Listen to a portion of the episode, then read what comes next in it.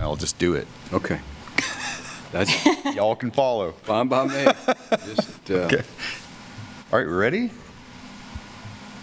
Are we ready? Ready? Yeah. Okay.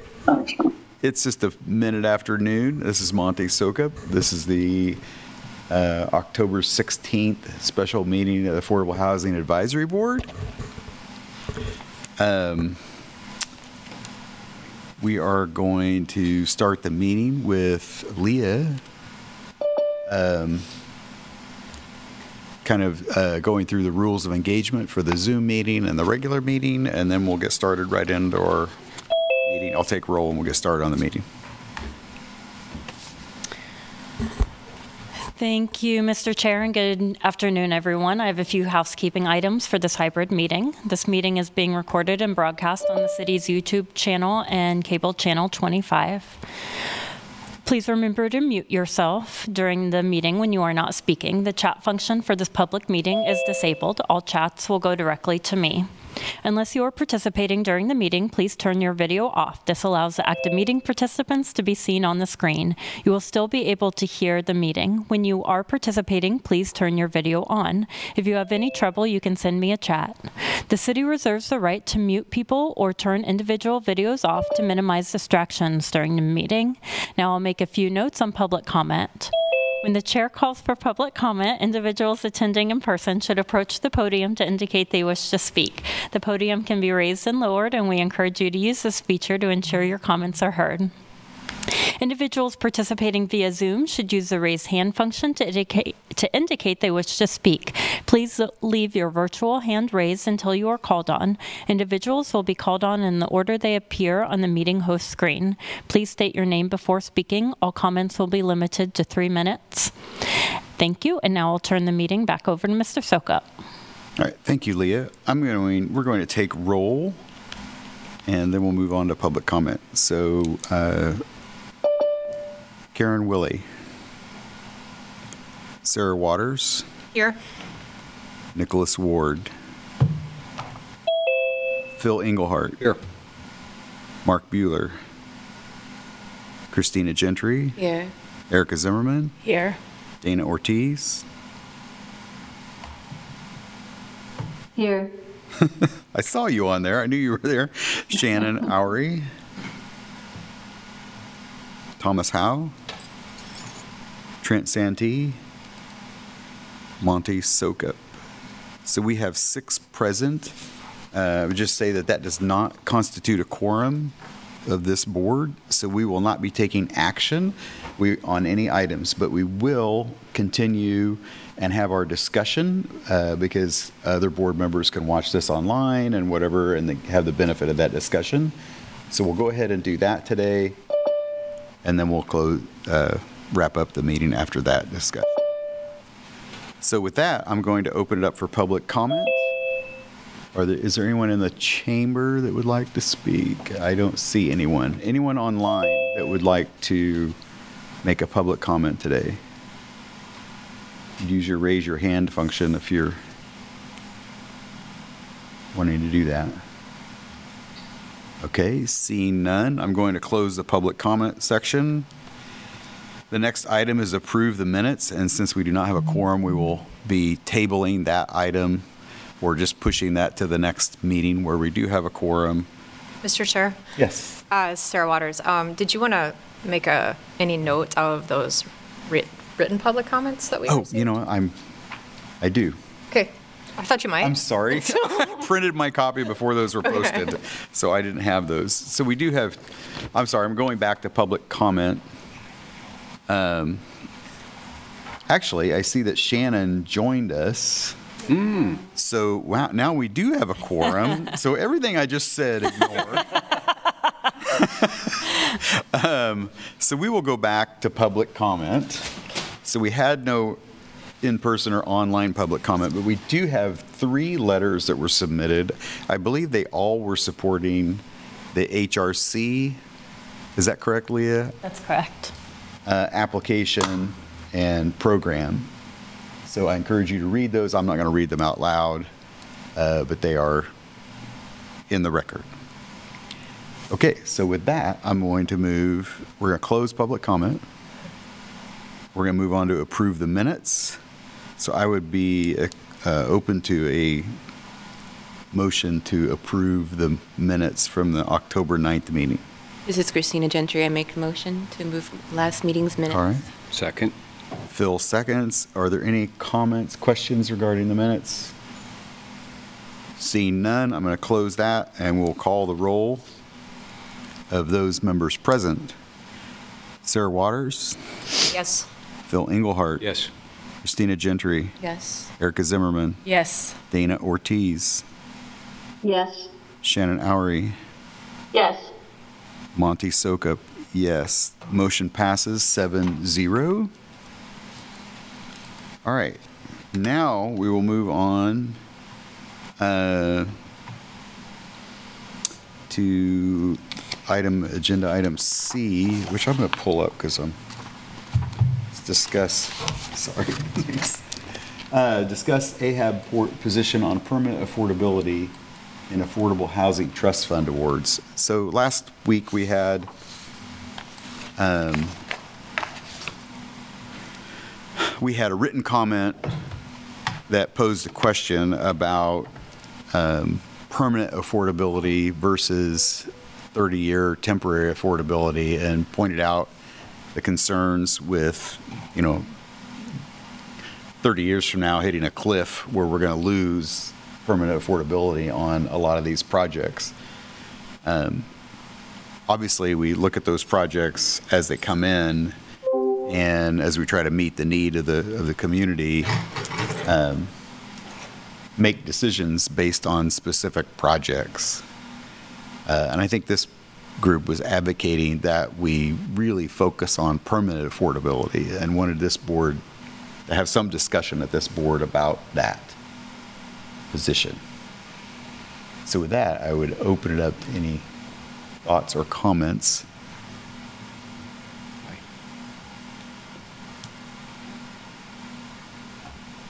This is Phil Engelhardt.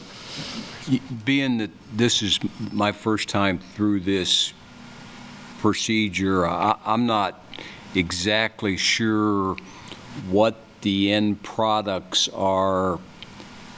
For example, is there some sort of binding contract that's put in place for a applicant who's awarded funds for 30-year affordable, affordability? Is, is there some sort of binding mechanism that, that makes sure that, that, that it re- that it remains affordable for 30 years? Does that question even make sense? Mm-hmm. Uh. Leah, do you want to talk to that, or, I mean, I, I think I know the answer, but you probably are better expert than I. Sure. This is Leah Roseland. In the mm, low-income housing tax credit um, contracts, when there are LIHTC awards, that's, um, that's a component of those contracts, and um, KHRC does um, require reporting every year um, to verify that it's still affordable. It's also included in the City of Lawrence Affordable Housing Trust Fund agreements um, that it will be affordable for the length of time that the award was based on. Okay. And so that, and there's, I understand for the LIHTC and the corresponding Katy, Kansas thing, that, that there's a reporting element, I, I, I see that. But for ones outside of that, I mean, do they still have a reporting mechanism that they report to you at the end of the, okay, that's, that's fine. That answers my question, I think. So that brings up a good point here. Um, Certainly, I, I'm of the position that I think we have to evaluate every project on its merits and not put a constraint that we'll only do this or only do that. Um, And then also based on what the need of the community is, because if we need renting rentable apartments, might be hard to get those as a permanent project or whatever. So I think there's a lot of things that balance here. Certainly, I favor, strongly favor permanently affordable projects, but that doesn't mean that always meets the need of what our community needs at any given time. So I hate to put a constraint. So that's kind of my personal position. Um, But I do also like the thought of, uh, and we had one project this year that talked about we're not permanently affordable, but we're creating a mechanism by which, you know, a not-for-profit organization would have the first opportunity to purchase this project following if we come out of, you know, if we cease to operate or, so I like, I do like those kinds of options too, that give us the opportunity in the future to push something into, extend the time or put it into permanent. So I think we, I think those are all things we have to explore as we mm-hmm. Think about these projects. Um, The, the, uh, and I, I- and I agree with you. Uh, I, I would say that if, if permanent affordability becomes a really rigid, you know, criterion, then maybe we might lose some projects that, that we might otherwise be able to entertain. So that's, Well, yeah, you would lose most of the We- privately any- any pro- funded LIHTC projects. You're not going to get those because of the way that LIHTC is structured. right, I right. mean- And even beyond the, even beyond the LIHTC stuff, I mean, it, it seems like it could, some. if, yeah. I think we're on the Right. same page. Any more comments? Anybody? Yeah. Shannon has her hand up. Oh, Shannon, awesome. I am so, I'm so sorry. I'm terrible at looking at this monitor. That's okay. I, I think the other thing that we've noticed is it's usually the nonprofits that we put the deed restriction on permanently. But, but the other thing is, and I've voted for every LIHTC because the trade-off is between the number of units. I mm-hmm. mean, nonprofits, we, we generally make a lower number of units for the funds that we get. And so I think it's just a thing that as you weigh the balance of all the things, it should be something that's considered. But I agree, I'd, I'd hate to limit our ability um, to bring a serious number of units uh, in, today in because we might be worried about something in 30 years. Um, and so that's just my thought process and how I've always evaluated it is it's a balancing of those kind of things because um, of the way those LIHTC deals are structured. Go ahead, Dana. You're, I think you got your hand up. Yeah, thank you. I agree with uh, what Shannon was saying there regarding the LIHTC. We're not going to be able to probably change the course of that ship.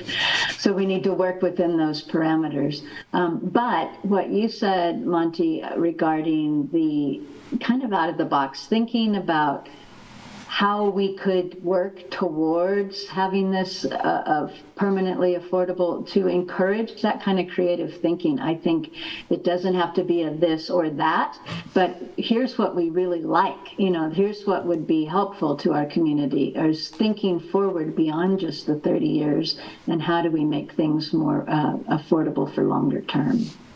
I think that should be part of our narrative. And this is Sarah Waters. I, I agree with Dana, and I think that, I mean, the, the matrix already has the affordability and the amount of time on it. And I think, you know, in next round, it may be something that we consider differently. And, you know, and maybe we decide as a board to put more points to permanently affordable or to the, the, um, the application that has that same kind of piece on there after 30 years or after a certain amount of time that it can, you know, be sold or something to a permanent affordable, like to tenants to homeowners or something similar. Right. So, um, and I think this is an individual board member's subjectivity um, in weighing things. And then as we're deciding who to award things to, if that's most important to you, then you can advocate more strongly for that particular project because of the permanence of affordability. All right. Thank you, Sarah. Anybody else? All right. Um, there was no action on that. As thank you for that discussion today. We're going to move on to the next item, which is review the 2024 Affordable Housing Trust Fund application scoring rubric and recommendation procedures. So I'm going to turn it over to Leah, I believe, to go through that. This is Leah Roseland, Affordable Housing Administrator. I just want to run through this very briefly in case there are any questions. We already went through filling it out, so I really just want to bring it up. Um, remind members that um, this is due to me via email no later than October 30th by end of day. And the as you are reviewing the applications, um, every application, every applicant has their own tab. So you'll move through, compare the application responses with the um, categories here. You can see again where to find the response. So for an example, population served, you'll look at the application section three, question two, and fill in the appropriate score. Again, as just a reminder, you can hover over the box there and see um, how to quantify the scores. Um, As discussed in an earlier presentation, I filled out, I, I entered the scores um, that um, were just, com- in my mind, completely objective. Um, so, for example, this is just number of years. Um, it's a pretty straightforward score. However, you're welcome to go in and modify the scores um, i- if you think that something else fits. So for example, um, in this question, organizational capacity and experience, will the um, sort of benchmarks are zero points, three points, five points. Um, So I just entered three points here, but you could go in if you think, oh, that should be four, two, whatever. Um, and then for other scores, even if it seemed objective, for example, population served, appeared that it would be um, a objective question. It really is subjective, dependent on how the applicants entered, uh, filled filled out the application. So again, you would just go in and enter the actual scores here, um, whatever you complete, and, and so that totals at the bottom for a total number of points. You can enter any comments there and then all of the scores um, get put here. Um, and again, these are just the initial scores um, that I entered, and then you'll put in how much you're recommending that they receive in awards, and please do a balanced um, a balanced budget. So don't enter more um, in recommendation than we have available. Um, so you can see the total that's requested versus the total remaining. Um, these, it looks like maybe there's an issue that I need to go and make sure that it's carrying over. um, but any questions about how to complete the um, the matrix? I, I don't have a question, but I have a comment. Um, and it's just a note, I guess, to everyone. I, there, I was, started scoring. I'm not complete, but I started and, uh, one of the applicants basically said they were serving one population, but when I went, when you read their, uh, diversity and equity section, um, it talks about serving uh, BIPOC communities at a higher rate than uh, the population. So in a way, I looked at that and I was like, well, they are also serving that community and reaching out to that community specifically in order to do that. So like I scored them up based on their response to that section of the report as opposed to the box they checked. Okay. So I just encourage you, you kind of have to read, to me, you have to read the whole thing to under, you know, because they may have just not checked the box because that maybe wasn't a target or something, but they are actually doing that work. So, anyway. One, one thing I noticed, and you we all know that the matrix is not going to be perfect. It's just a tool, so.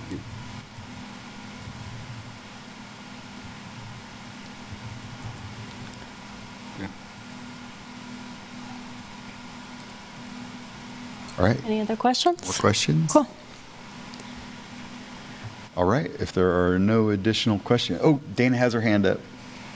Caught it that time. Hey, Monty, thank you. Um, Just a verification with Leah, please, um, that uh, those who will have to recuse ourselves in the next section are not going to be filling out these forms back to you. Just wanted to verify that for public record.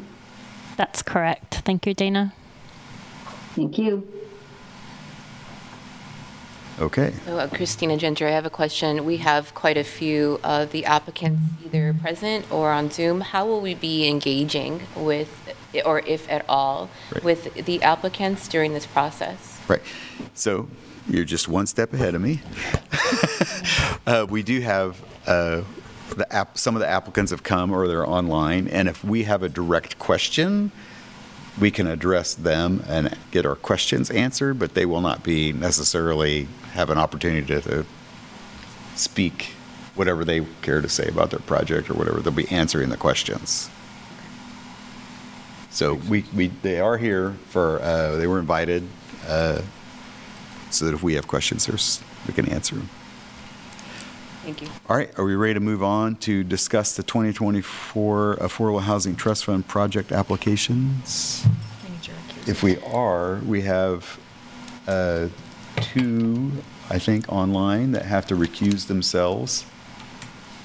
And need to also note that Nicholas Ward and Mark Bueller have recused themselves. Uh, They did not actually come today, but they had reason to uh, uh, have conflicts.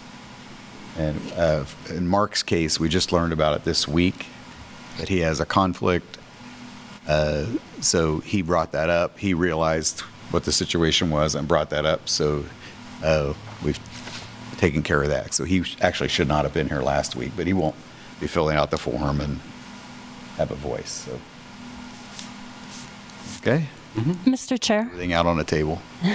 and I should also announce that, um, um, so I have involvement with one of the project applications as well. I've convened meetings for the, um, for the Tony Krisnick, Flint Hills, um, East, um, I'm sorry, I'm forget, the family housing application. Um, so I will not be taking any questions about the project applications. I have my lovely colleagues here. If there are any questions about the applications specifically or about the projects, they'll be here to, um, help to provide any clarity in addition to the applicants that are here. But just want to make that known that I won't be taking any questions based on my involvement with that, those meetings. Mr. Chair, this is Sarah Waters, too. Um, What, what is Mark's conflict? I think that would be typical, we would know. Um, And since he did participate in the meeting last week, I think it's important that it's stated. This is Leah Roseland, Affordable Housing Administrator. One of the um, project applicants is one of his clients. He has an insurance business.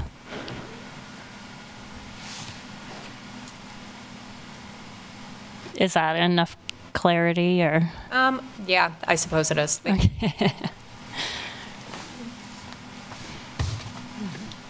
Okay. With that, uh, we will start, and we're going to go basically in the same order. I would say we have up to about 10 to 10 to 15 minutes per if we need it. If we don't, we'll just move on. So, uh, we'll start with the Bert Nash Permanent Supportive Housing Project.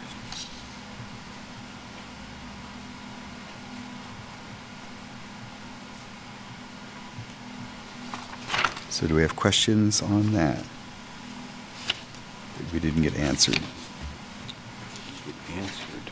So I don't really have, I mean, I- uh, maybe just a clarification and not a question per se. Um, So what I'm imagining is this is a, um, this comes to us and in a form of, there's being property that was just purchased. Um, And so I'm imagining, i- if I could, it was located on Sixth Street where the old Motel 6 used to stand. Um, I drove past and I feel like there's still a for sale or for sale sign. I just kind of wanted clarity uh, because I under- understand there's probably some legalities. I don't pick that sign up and make that sign to be non-existent because it's sold.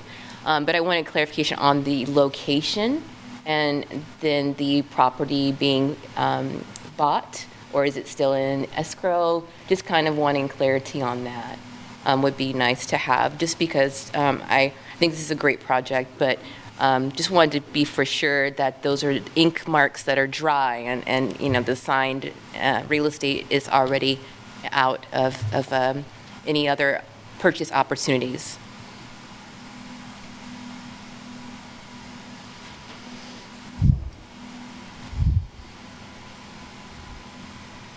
Housing with Bert Nash. Uh, Yeah, we closed on that. uh, Contracts are all signed, checks have been delivered.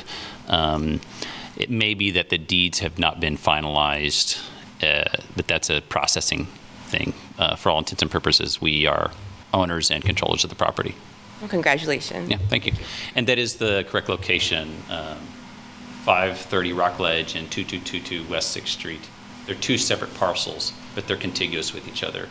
Um, So Thank you, Ram. So Matthew, you just stay up there. I have a question for you on that, if you're, you I'm got. done, thank you. Okay. Um,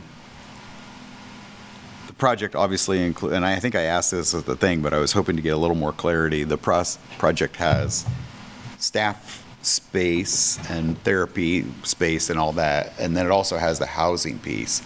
And I was trying to get an idea of what the actual cost of the housing piece is, and really with my intent of getting down to a kind of cost per unit, because that is a metric that we use. Yeah. Yeah, so we're showing um, between 150 and, and I've gone back and we had a meeting last week uh, to potentially $225,000 a unit, maybe a little more, but that's kind of what we're showing uh, on our cost estimation for the residential component. Okay. So I, I guess I would say probably between 200 and 230,000 is going to be the more realistic cost per unit. And that's 24 units. Yep. And uh, your, your best guess as to time frame to, to complete? I mean, I know that's, Yeah, uh, we would like to have ground broken by fall of 2024, and if, if we can achieve that, then I expect that we would have it completed by the end of 2025 or early 2026. Um, There are a few things that we need to accomplish before that, but um, that is our goal. That is our, our timeline is to break ground, I guess, if, if we're really going by what we'd like, by this summer of 2024. Uh, But Yeah. things being as they are, probably fall. So I'm going to go through my math one more time just to make sure I'm understanding. So 200,000 a unit times 24, that's 4.8 million dollars. For the residential. And you're asked for the residential piece, and you're asking for 450,000, so about 10, roughly 10 grand a unit. Mm-hmm. Okay, that's where I was trying to get to. Thank you. Yeah, thank you.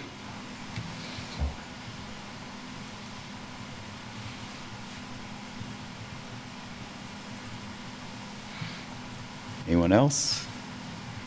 I don't, we don't have anyone online, do we? That's a meeting member.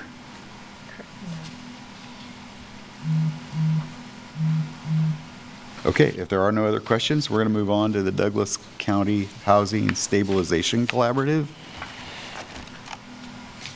Uh, Hold on. Gotta Find my paperwork here.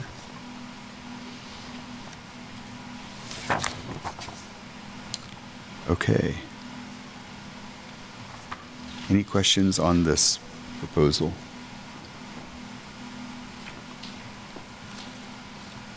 I, I guess I have the, the same question that I had last week, and I ju, I just want to make sure that I understand it. And my principal concern goes back to housing those with previous histories of incarceration and whether or not the, that subpopulation is going to receive the same opportunities as the larger population that the Housing Stabilization Collaborative typically serves? Or, or alternatively, do they have additional hurdles, and if so, what might they be? I, I, you know, again, I- this is way outside of my area of expertise, so I, I don't really understand. Mm-hmm. Uh, All right. My name is Kyle Rogenkamp. I'm with the Ballard Center, representing the Housing Stabilization Collaborative. So your question was about if there are additional barriers for those who have been previously incarcerated? Right. So, from the collaborative's perspective for our programming, there would not be. But please keep in mind that the Housing Stabilization Collaborative, even though it's been revolutionary for our community, for example, Ballard, we've been able to triple our capacity to keep people housed, get them housed, keep their utilities on because of this collaboration over the last two years. Um, it is on a lottery based system because the need is still so incredibly high. The only way to have fair and equitable access was to put in a lottery based system. But someone who was recently released from incarceration, currently on probation, currently has a criminal history, um, from the collaborative's perspective, that doesn't change anything for us. They still have the same opportunity for access as anyone else applying for the program. They still get the same supports from the partner agencies who process the applications and provide further wraparound supports for the household, follow ups, just making sure that the investment sticks and has a long term impact. Now, I will say, from a community perspective, there, there are additional barriers. But that's why HSC is so important because all of the partner agencies, gosh, I think there's between 25 and maybe 40 partner agencies. Um, that's where the real hard work happens.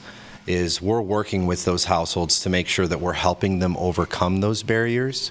So when someone enters the, the HSC caseload, um, the beauty of it is they're not walking that path alone. They've got an agency to wrap their arms around them and help them find that housing. But from a community perspective, it's very difficult to get someone with, with a felony record housed. Yeah, it I is. know. It's it's incredibly difficult. When those applications come across our desk, you know, we have to take a deep breath, look each other in the eyes, and say, "This one's going to be tough." Um, you know, it's the same when we're working with someone who who has a housing voucher, and they're trying to find a home to get into. Um, the m- the more variables that pop up, the more difficult it gets. But that's what we do day in and day out at places like Ballard Center. We we take on those challenges and and we help households figure that out. But from an HSC perspective, there are no additional barriers to anyone that's recently been incarcerated or has has a criminal history. They have the same level of access as anyone else in the community.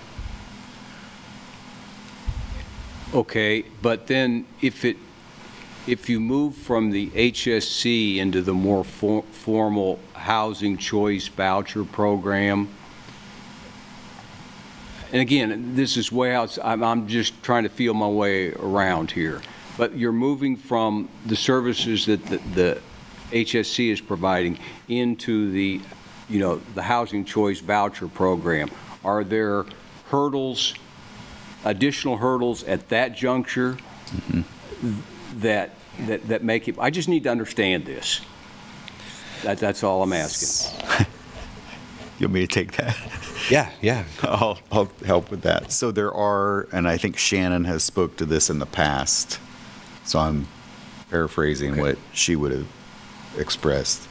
So when you have HUD dollars or some of those federal dollars or state dollars involved, there are restrictions and limitations to what can be done. And partly what this program has done in the past is provides the most flexible dollars that we have to get those people out of emergency situations. Taking that next step and getting a, you know, housing choice voucher or whatever, there is, an, there are more hurdles because there are those federal and state regulations that come with those monies, Okay, yeah. but not with the money that goes to To here. the- to HSC, Yeah. okay. So that's kind of the, been the, this is the most flexible dollars we have to get people housed. Started. Started. Yeah, okay. That's what I, I, I think I'm Is understanding. that fair? I mean, okay. I, you, you, you hit you hit the nail right on the head. You know, A- HSC is not a HUD program, so we can help a household that maybe the housing authority can't. Okay. Okay, Uh, thanks, I appreciate, appreciate it. Of course. Any other? Yeah. I do have one question. Kyle, can you remind me the maximum that a family can be um, or an applicant, excuse me, can be awarded um, or can receive during a year? Yeah, the annual cap is 1,500 per household, and it goes up by $100 per additional household member. So if someone comes with a household of, of seven, their cap's going to be different than a household of two. And it, and it increases by $100 per household member. Um, and, and that cap was put in place to just have the money spread as far as possible. You know, so many of the choices we make at HSC are based around just the, the frank reality that there's not enough resources to satisfy the need. I wish the cap was higher, but that's what we have to do to help as many people as possible. But it's $1,500 annually Annually. with a $100 per individual on top of that, so. Correct, correct. And, and just to give that some historical perspective, before the HSC Collaborative had been put together, um, the annual caps in the community at each siloed nonprofit was, you know, between two and five hundred dollars per agency. So HSC has really dramatically increased the accessibility of resources, even though it's still not enough. Not- But right. we went from that 200 to that 1,500, and that, that's huge. And it's because of, you know, the funding of, of entities like the City of Lawrence. Okay, thanks. Thanks. Kyle, I had a question. Yeah. Thank you for your uh, speaking to something that we understand is very important. Um, Though we're talking about affordable housing, we also have to be meeting that need of immediate housing and services. And I think historically, we've talked about um, what it, what what does that mean? Is this our job or our allotment to provide services or provide rental assistance? Could that be provided in another outlet? But I don't feel like it's going to change because the need is still, still very dire. Um, I would like to have more information about the lottery process. Uh, Gabby did a really great explanation about how the lottery is chosen and based upon need, and I feel like I had a good understanding based upon their answer. Uh, it's a need and an equitable practice in deciding whom receives it. Um, is this an individual lottery process or this is an organization? So, say Ballard didn't get monies last go round because we had maybe not we but the lottery process gave money to family promise or whoever is next on that list how has the lottery process worked in between the HSC, HSC in a way that is knowing who's next to receive. Is that is that a process within the organization or is it on an individual level where the independent um, persons and families need the money or they get chosen um, Yeah. help me understand that process Yeah, yeah. So it is not on an agency level, it is on an individual level. We, we try to empower the applicants to have as much control over the process as possible. So their individual household need is what drives that lottery system. Um, and then they also get to choose which agency they want to work, work with on the back end to process that application if they are selected. The whole goal is to make sure the application is completely transparent and accessible community-wide. Anyone can go down to the library, hop on a computer, and apply for HSC funding. You don't have to go to an agency, you don't have to, you know, jump through their hoops. You can just apply yourself, you can provide your supporting documents, and then you choose the agency you want to have the relationship with, which I think was really smart for the collaborative to do. Um, we only process applications from folks in the community that have chosen Ballard to be their advocate through the process. Um, and at Ballard, we take a lot of pride in the fact that a lot of households choose us. Um, it just goes back to where where is the most comfortable relationship for that household, and they get to decide.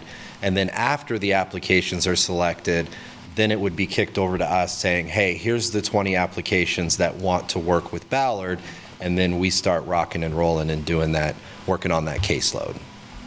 And then we follow up every two weeks um, for a three-month period, wrapping resources around them, and then we do a six-month and an annual follow-up. So we want to make sure that investment sticks and has the greatest impact, thank you of course. Okay. This is Sarah Waters. I have another question about the lottery. Um, In my notes from last week, um, I have that it was stated that non-white households are receiving um, funds through the lottery at a greater rate, and part of it is because there's a prioritization process that's weighting them in order to receive, um, it's it's weighting their application, is how I understood that. Um, Is there, are there, is there anything else being weighted in that application? Yeah, so if someone is going through the eviction process, papers have been filed, they're going through the court process, they are given higher prioritization. Um, You know, we've noticed this year that the caseload of evictions at the courthouse is far beyond what it reached last year. We're still in that kind of post-COVID, I think landlords are still upset about the fact that they weren't allowed to evict for a very long time, and we're still feeling the after effect of that. A lot of landlords are now in a position where they're like, you know, I've I've spent the past three years putting other people's needs ahead of mine, and now it's my time. And and we can respect that, and we can acknowledge that, um, while still advocating for our clients and and trying to help them climb up that mountain. So is that prioritization uh, for that available anywhere? Is how, what, how you're prioritizing or what? that Like, is it pub- Yeah, is it public? Is it public? Um, you know, I'd have to check the website. Everything that um, our communications work group through HSC does gets put on the website, and I can talk to Gabby. I'm not 100% sure that it's public. Um, yeah. I think it's really important from a transparency lens that that is. Um, And that the organizations that are contributing to the decision-making um, have that out there so people can see what the values are and where the, where the funds are going. I'm- I, I do support that. I support that weighting. I think it is important in order to get to households that are at a greater rate of eviction. I mean, back to Phil's questions around people that have come out of incarceration. I think there's, you know, we know that there's more risk there. Um, And so, but I do think from a transparency, that's important for you all to make sure it's out there, whether or not everybody Yeah. like it or not, um, is absolutely, right? No, Um, It's no. absolutely Yeah, the, yeah. the, the thing um, that's going to be, I think, probably contested or, or talked about. And, and I completely agree with you. I'm going to check out the website when I get done. Okay, thank here you. and talk Are to you asking, I'm sorry, I'm, I guess I'm not cross-talking, but cross-asking. Are you asking for a survey of uh, the households that they have prioritized? Or or are you asking The for a weighting list of? criteria. The- The weighting criteria on the lottery. Okay. Yeah. Okay. So like he said, eviction, people under eviction are weighted higher and have a better chance of being selected in the lottery, right? Right. So what other things are you weighting Yeah. Okay. and at what rate? At what levels, At what level are you Right. weighting? Yeah, yeah. And I think that's what the, does that Yeah. get to what Yeah. you would want, that's what I Absolutely. would want to see. Yeah. Yeah, and, and I know a lot of the choices are, are modeled after research done with similar sized communities with, you know, similar sets of issues. Um, I don't think we have any issue publicizing that if we're not already. I'll hop on the website and see how visible that information is, and if it isn't, I'll, I'll talk with Gabby and we'll get it up there. Um, Ballard just so happens to lead up the communications work group, so easy peasy.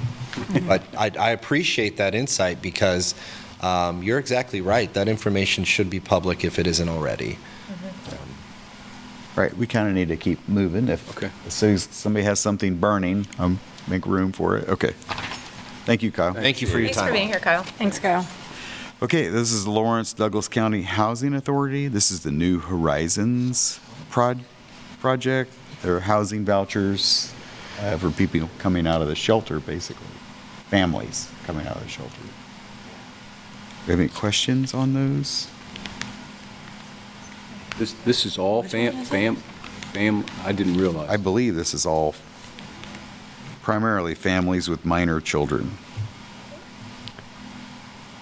New Horizon program? Yeah. Jumped, he's jumped down. to New oh. Horizon. Did I skip something? Yeah, you skipped some. We're, we're keeping you in line here, Mr. Chair. I need it. There's no doubt about that. This is, isn't this Douglas Yeah. County Housing No, Stabilization? that's what we just talked about. Oh, Yeah. Yeah. Now we're, oh, I'm sorry, I'm sorry, I picked up the wrong one. Scratch that, we're gonna move to Flint Hills East Heights Family Housing. Back in order. Sorry, thank you for, somebody's gotta wrangle me. You're going to want us on Zoom again next time, aren't you, Mr.? Be careful, you'll be the chair. that's right. Actually, I better. Okay, hold on here. I'm gonna get to my paperwork. Okay. Man. All right. Flint Hills, uh,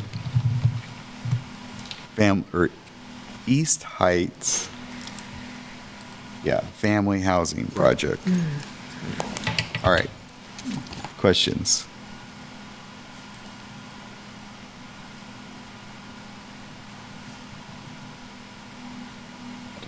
I don't know if this is really a question, but I, uh-huh. I think that I'd like to reiterate my comment again, it- one of my comments anyway, and that is that it wasn't at all clear to me, you know, what mechanism was going to be used to assure per- permanent affordability. I mean, the the applicant is advertising permanent affordability, but I didn't get the feeling that, that it was very well rounded out. And I know there's a lot of uncertainties, but, but I just wanted to bring that up again because it, it- it's, I find it a little bothersome.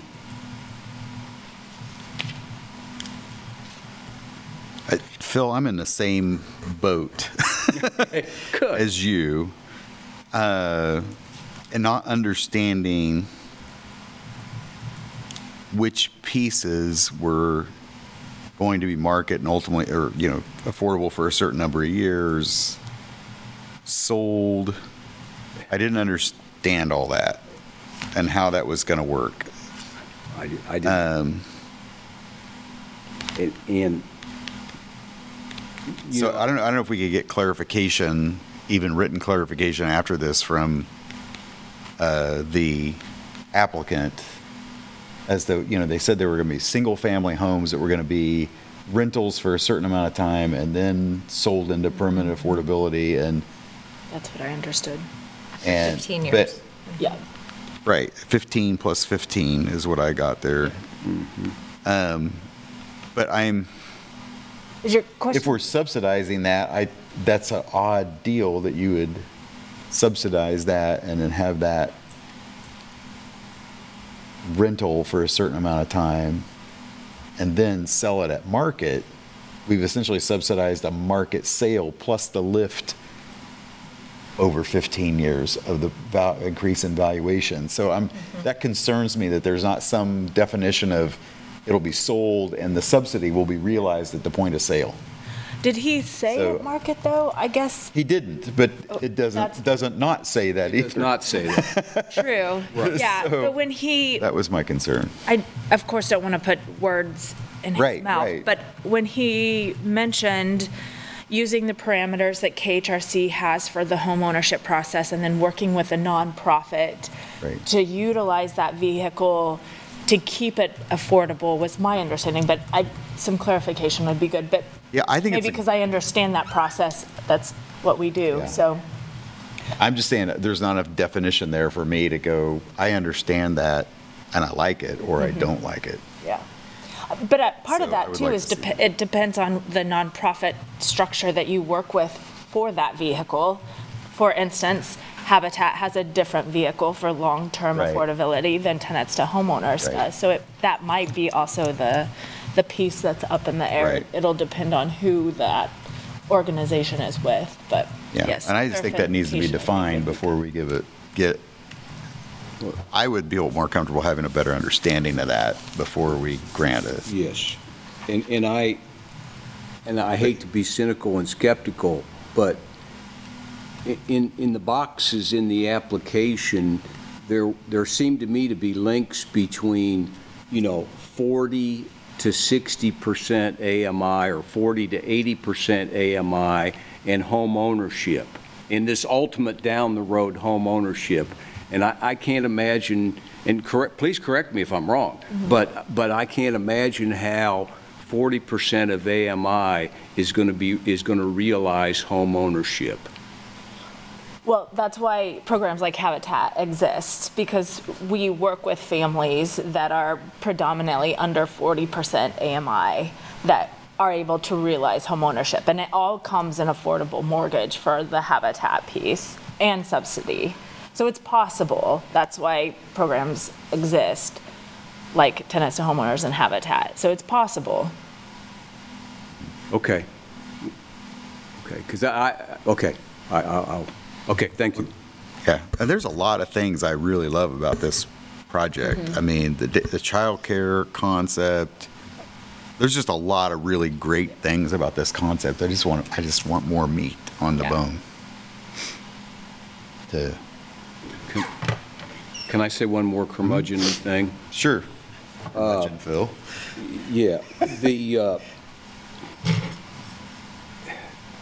you know, you read in the Lawrence Journal World yesterday that the school district is now projecting that they're going to lose 300 students, or they're down 300 students.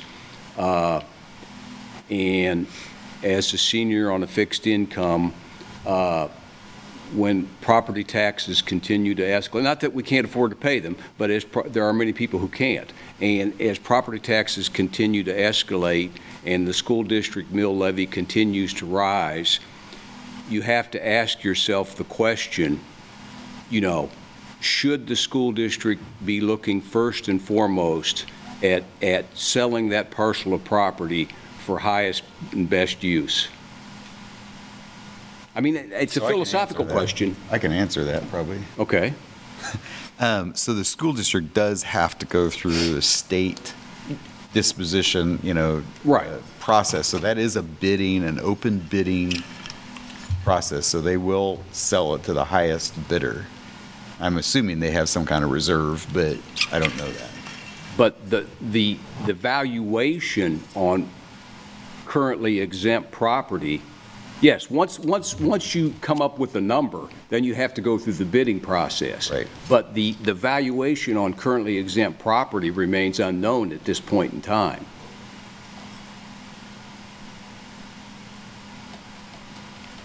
I don't understand why you say that. I mean, you can go get an appraisal And, and I for think. any parcel in town based on comparable properties. It has nothing to do with Well, wait a minute, whether they're exempt or non-exempt. who's going to do the appraisal? Why would it? Working for a not-for-profit, I do this on some regular basis, Okay. and we go out and get a, an appraise, like a local appraiser to do an appraisal, and you get comparable properties, and it has nothing to do with it, whether they're owned by taxable entities or non-taxable entities. I don't want to get too deep in the Okay. woods. I was just trying to, Yeah. be- you know, I, I'm They concerned should, they should be selling it at whatever the market will bear. at highest and best use, Right. in, in my opinion. Potential use, yes. Highest and best potential use. Yeah, no, I agree with that, 100%. Okay. How they go about that Yeah, it's in the weed stuff. In the yeah, weeds, yeah. okay. Yeah, so they don't, I don't know, do they, con? I didn't remember, do they control this property yet, or have an op, they don't have, they, because they're buying it from the school district? Mm-hmm. And this is, okay.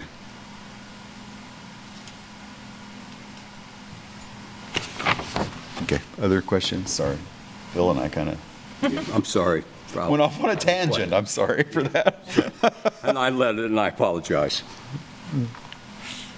I'm hoping, this is not even a question, but I'm hoping this is one of those opportunities where, where they build it, it will come. I know this is sometimes we looking at commodities and we have to like balance that, and I know Ton- Tony's kind of in that space.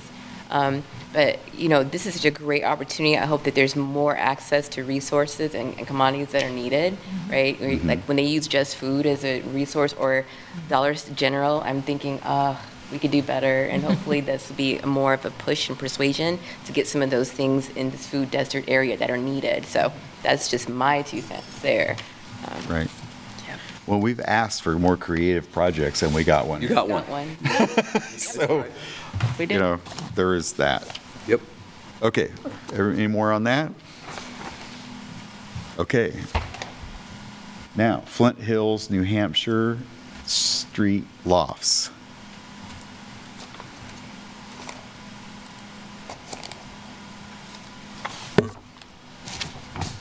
Okay. Questions on this?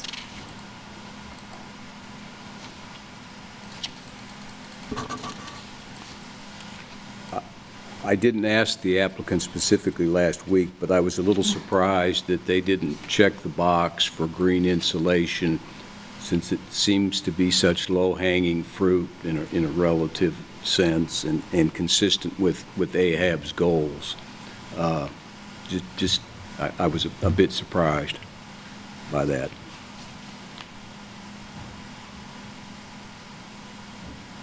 Yeah.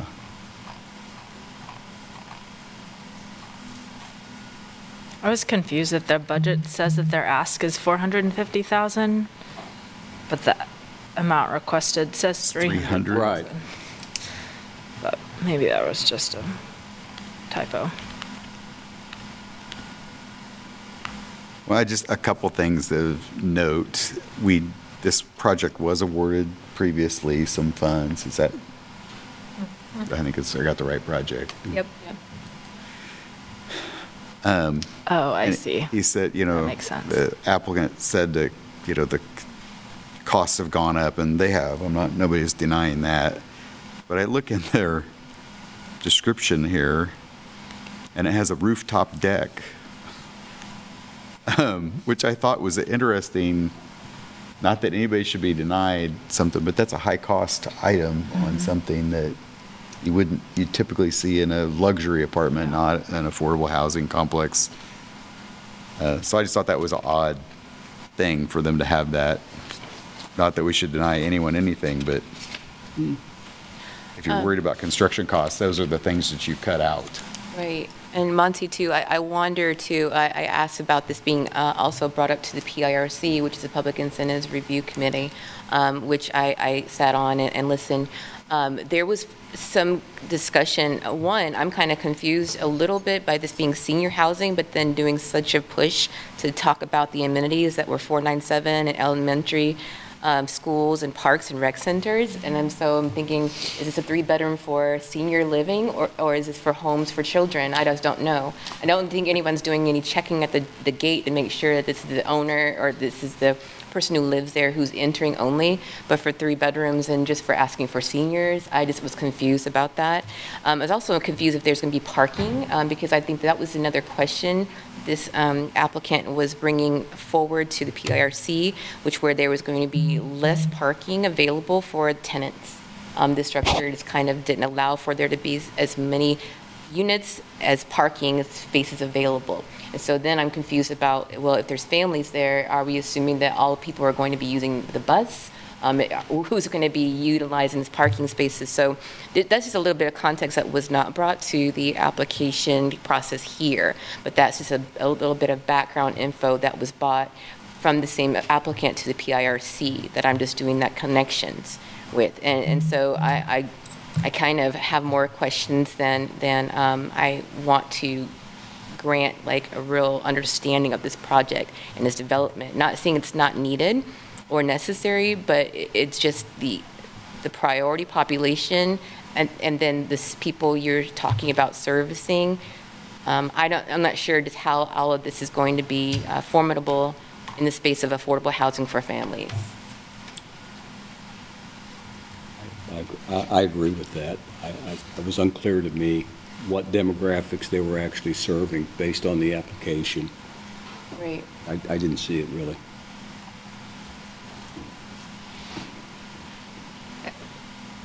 This is? Sarah Waters. I, and I agree. I agree with both Phil and Christina. And I, I think that, you know, the, this application and then the one we just spoke about have incredible potential, but the application is not, is easy to follow. Um, and the ask is large on, you know, one of the two. Um, and so that's my concern in, in leveraging our trust information. We shouldn't, we shouldn't have to try to figure out, is it a $450,000 ask or a $300,000 ask? Or to do follow-up when we have people who are leading, you know, trying to lead things within our community. And so I, I hope that future applications might be a little bit um, cleaner, I guess. A little more succinct and tight in the ask and what is being looked at, um, so that, so that it's easier to follow. Um, I agree. That's my comment.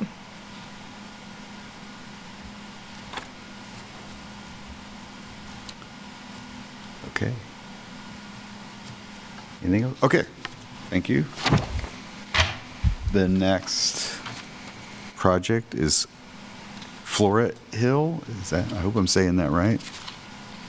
It's not like French and it's Flore or something, Monte, right? yeah. Man, it's a tough crowd today. They're hungry. All right, we're gonna relegate you to Zoom, Sarah. Oh, Mr. Chair, don't tempt me with a good Okay, sorry. Um, Okay, Floret Hill, uh, this is the Wheatland application. Um, Questions?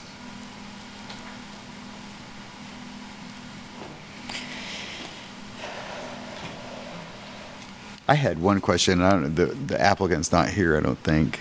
I don't believe so. But I wondered if the, and I thought maybe I asked if I didn't get an answer, if the commercial property that's part of this would be sold to subsidize the project? Would be developed and the rental income would come back to the project? Mm-hmm. Mm-hmm. How that whole thing was going to work? Um, because I think there's a, certainly there's some kind of opportunity there um, whether that subsidizes the project or not. So I'd like to understand that better. I would, I would, I would, I would agree with that. Excuse me. Mr. Chair, I do believe that the applicant is online. I'm not sure if they went to This must- answer a must be question. Hidden, picture hidden, because I don't, Yeah, this is Kelsey Hare. My picture Okay. is hidden. It is not French. It is Floret Hill. thank you. I the point of us doing the commercial is um, really just to benefit our residents by having, you know, as I previously stated, for us to potentially have it be um, a minute clinic or um, or a child care, something that would benefit our residents. I don't know that um, money would necessarily come back into the project. I think it would be a kind of a separate piece. But it, we, our plan and intention is to have it become almost another amenity, if you will, to make it beneficial for the residents.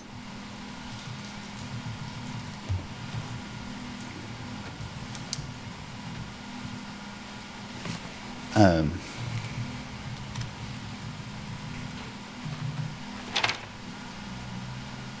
Okay, I had a question uh, while we have you online. Hello. Um, So out of the s- s- section four goals, I'm reading, there were seven, and which you've marked five as ones that you would um, absolutely che- check boxed related to your project, and your output gives numbers. Um, I had still a question about the increased community awareness and engagement and partnerships in affordable housing being being checked, and then a number that was also presented. Um, Because reading into your application, it says that your community engagement looks like once we receive tax credits, then the work begins to community engage. So I feel like um, maybe a little bit more clarification about how you will reach that 500 amount in the community awareness. Um, and then I'll just say, increase racial equity in housing, your answer was any qualified applicant, so I just, I'll I'll just leave that at that. But the, um, the community awareness is really what I want to kind of dive into uh, about your output and your numbers that you have here, and how you plan to reach that again, if you could, just kind of explain that to me. Yeah, you bet. Our community output and outreach is um, we always do a neighborhood meeting. So we notify everyone in the surrounding area. We have them come and meet us either at one of our offices or at our civil engineer office to notify them of what project we're doing. Um, we let them, we print out our site plan, we print out our, you guys could see our floor plans and our um, exterior uh, pictures. Uh, we allow them to provide us some comments. Um, hypothetically, we have a playground that they think would be offensive, and I'm choosing that because the playground's not. But um, if we have a playground that they choose that would be offensive, then we would discuss what they would like to see in that area. Um, Maybe I misspoke. We do like to start doing our um, notifications and getting the information out there as soon as possible. Um, we have not done a neighborhood outreach yet, um, but I know that with tenants to homeowners, they have already, you know, spoke to lots of people in the community, notifying them and letting them know that this project is, is coming. Um, in regards to the any qualified applicant, um, we do not discriminate in, for any applicant that applies. Um, I mean, it- they have to, we have fair housing. And so we have to use the same across the board to everyone. Um, there are, as um, Monty did speak earlier, there are some restrictions that are put on us in regards to the federal and state because of our housing. So we do not um, rent to um, violent offenders or um, things of that nature, but um, we don't have a credit score criteria. We don't have, you know, we try really hard to take it case by case basis and make sure that it's uh, fair across the board. I hope I answered everything. If, if not, please, please ask me anything else.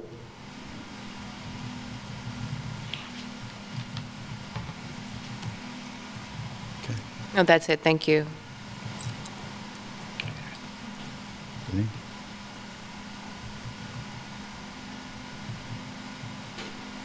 Um, okay, I'm gonna beat on this commercial property thing.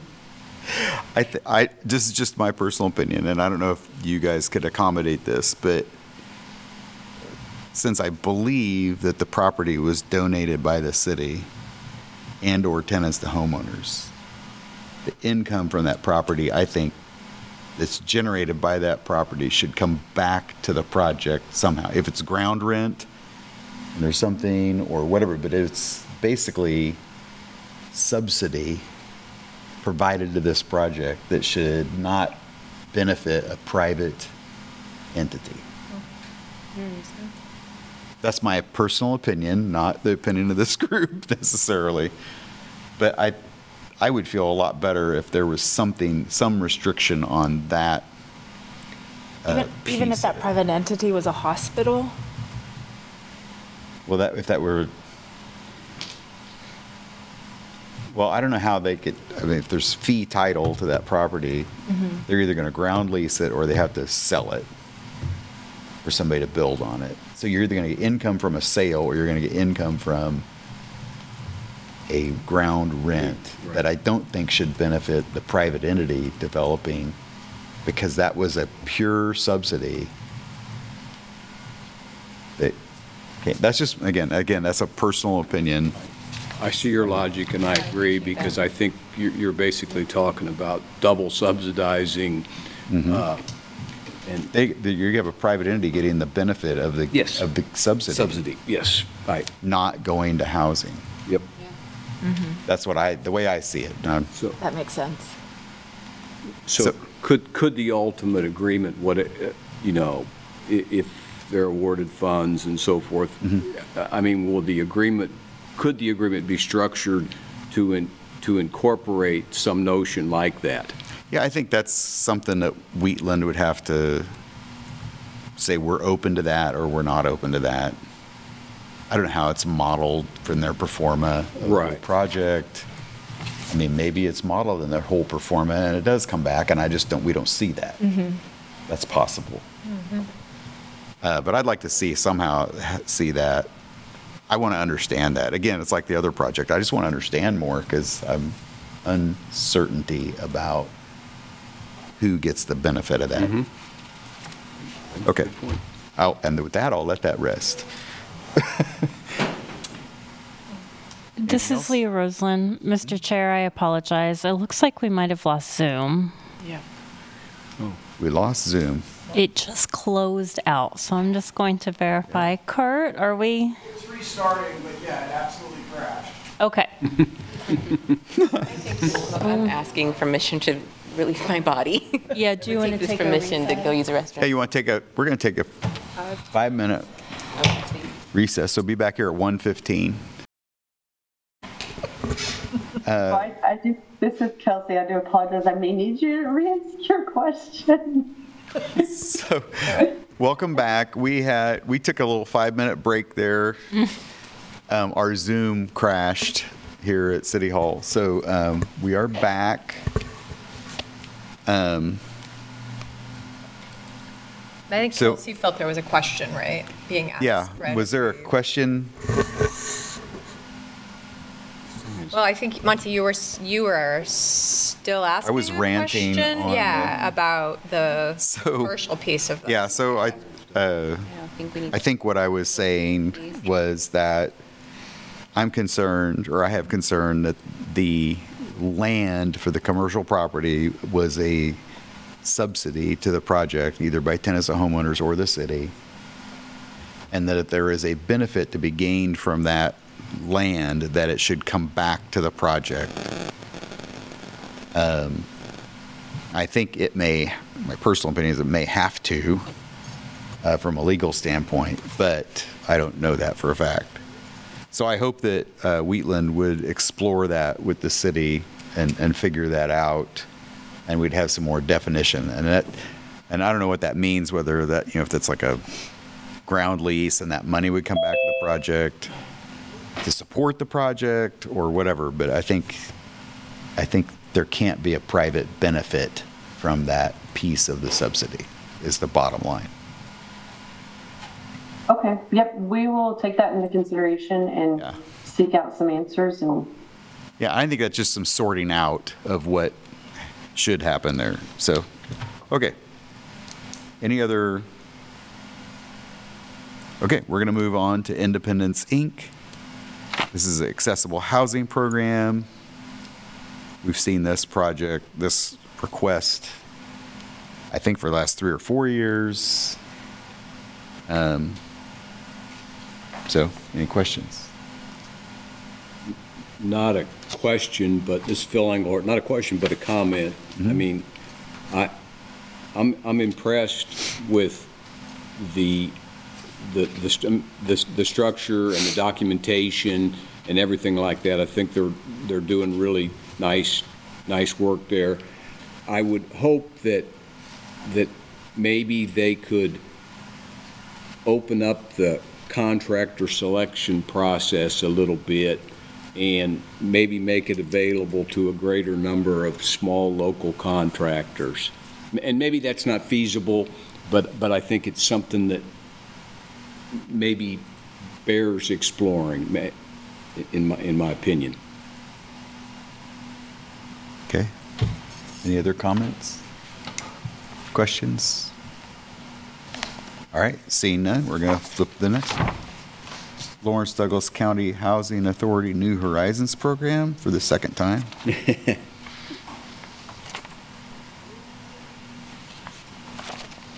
Again, this is a project or program that we've seen for a couple years.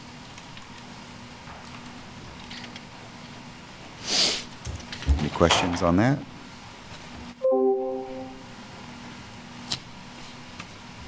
No. All right, seeing none, we're going to move on. Ninth Street Missionary Baptist Hope Project. Questions?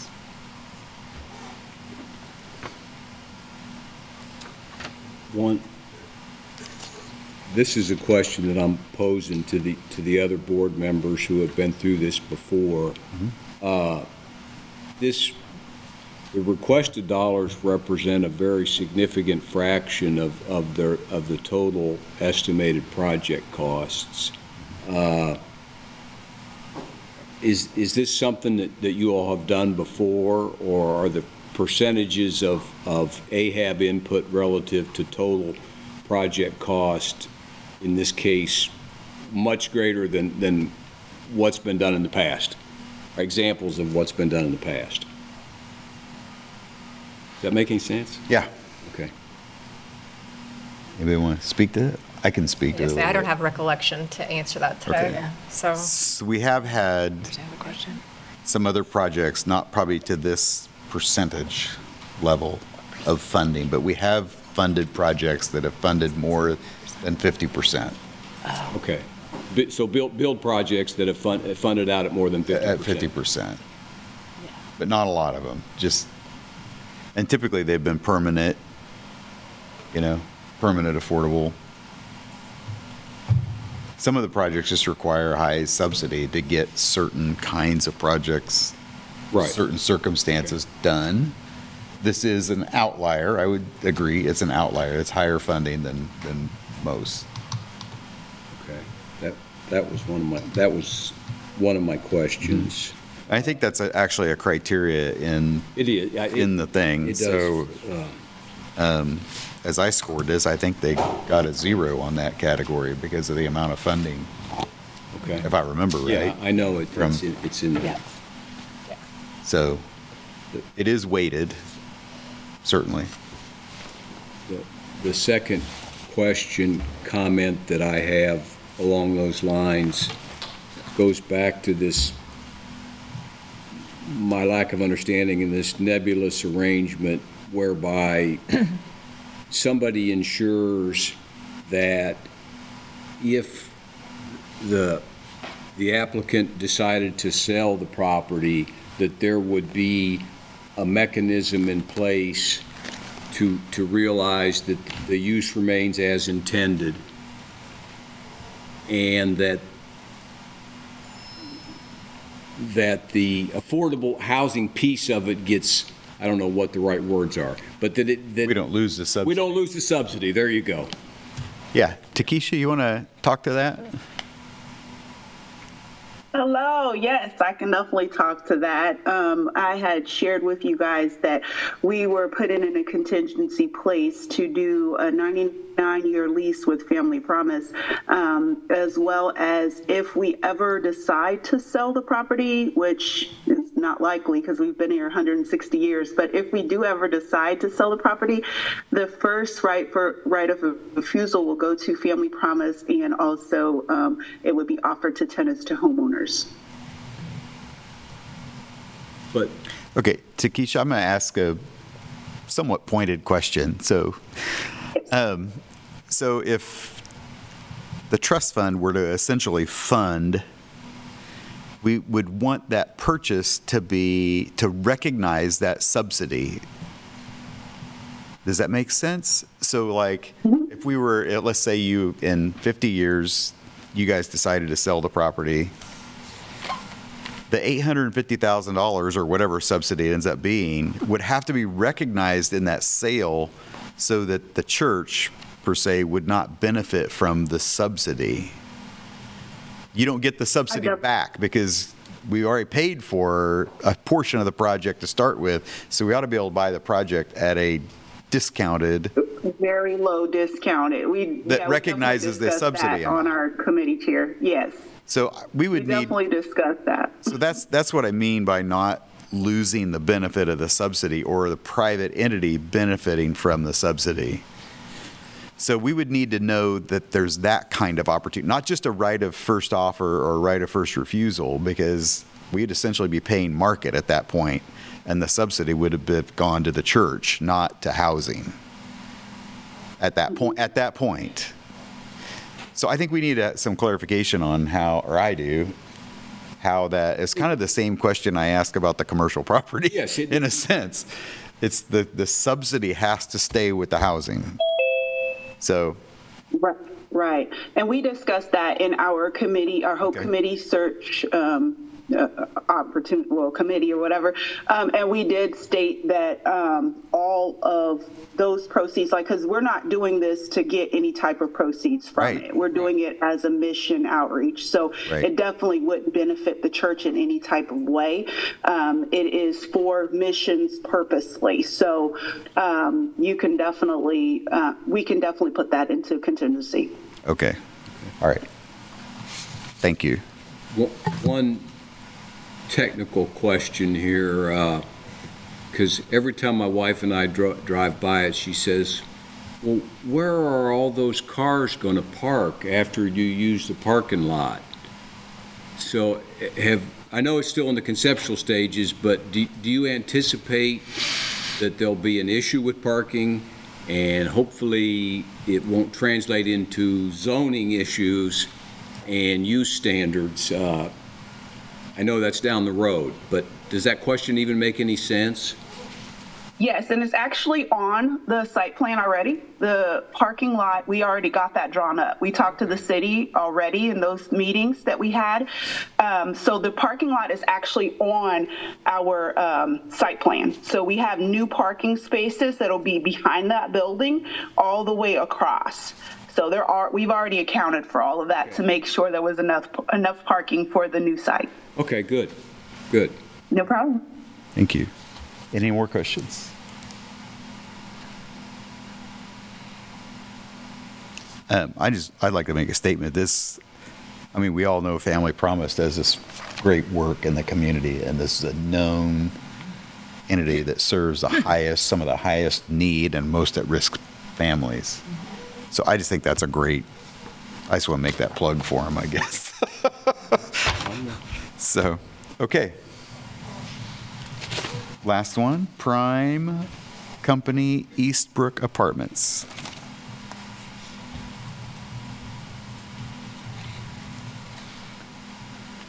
I'm going to make one s- statement. Uh, I think it- it's, I know this is pretty early in this project, and they've, you know, acquired, either acquired the land or have an option to purchase the land or whatever.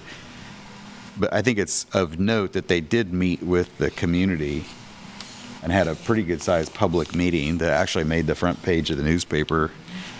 And they reduced the number of units substantially in listening to that uh, neighborhood, whether it's enough or not or whatever, that whole nother story. But they did at least make an effort to listen to the community, talk to the community and engage them and meaningfully and come back and change the project based on the input. So I would say that's a positive thing about I this think that's positive. project.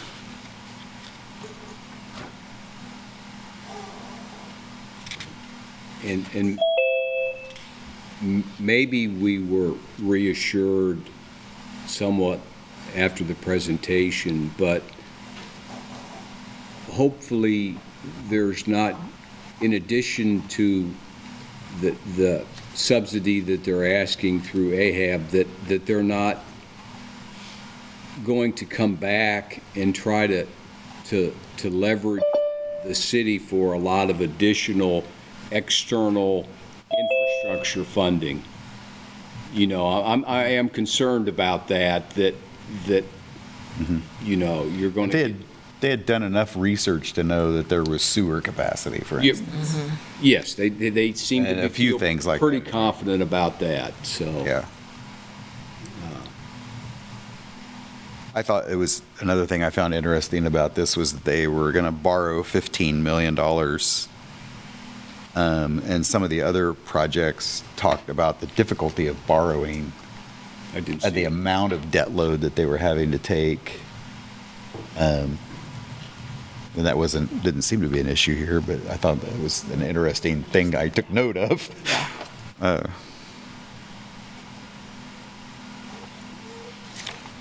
Anything else on this one? All right.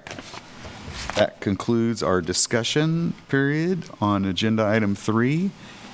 Um, There are calendar Mr. Chair, I think it's important to thank the mm-hmm. people that came today to answer our questions, and some that we didn't ask any questions of were there too. So just, and that was a big ask for them to come back in today, so. Yeah, no, that I is, just wanted that to- is to good. do That's a, that to- that's, For the record of this, because this has been really helpful, I think, in terms of scoring and moving forward, so. very good point. Thank you, Sarah. Sometimes I get focused on keeping I know, us you're moving. focused, I appreciate that. That's, so, yeah, pull the reins in there a little Yeah. bit. Okay. um, With that, there's the calendar items. I'm not going to read those to you. And with that, unless anyone has any objection, we are adjourned 30 minutes early, I might. Wow, Yeah, great. Thank you. Awesome. Awesome. Thank you, everybody.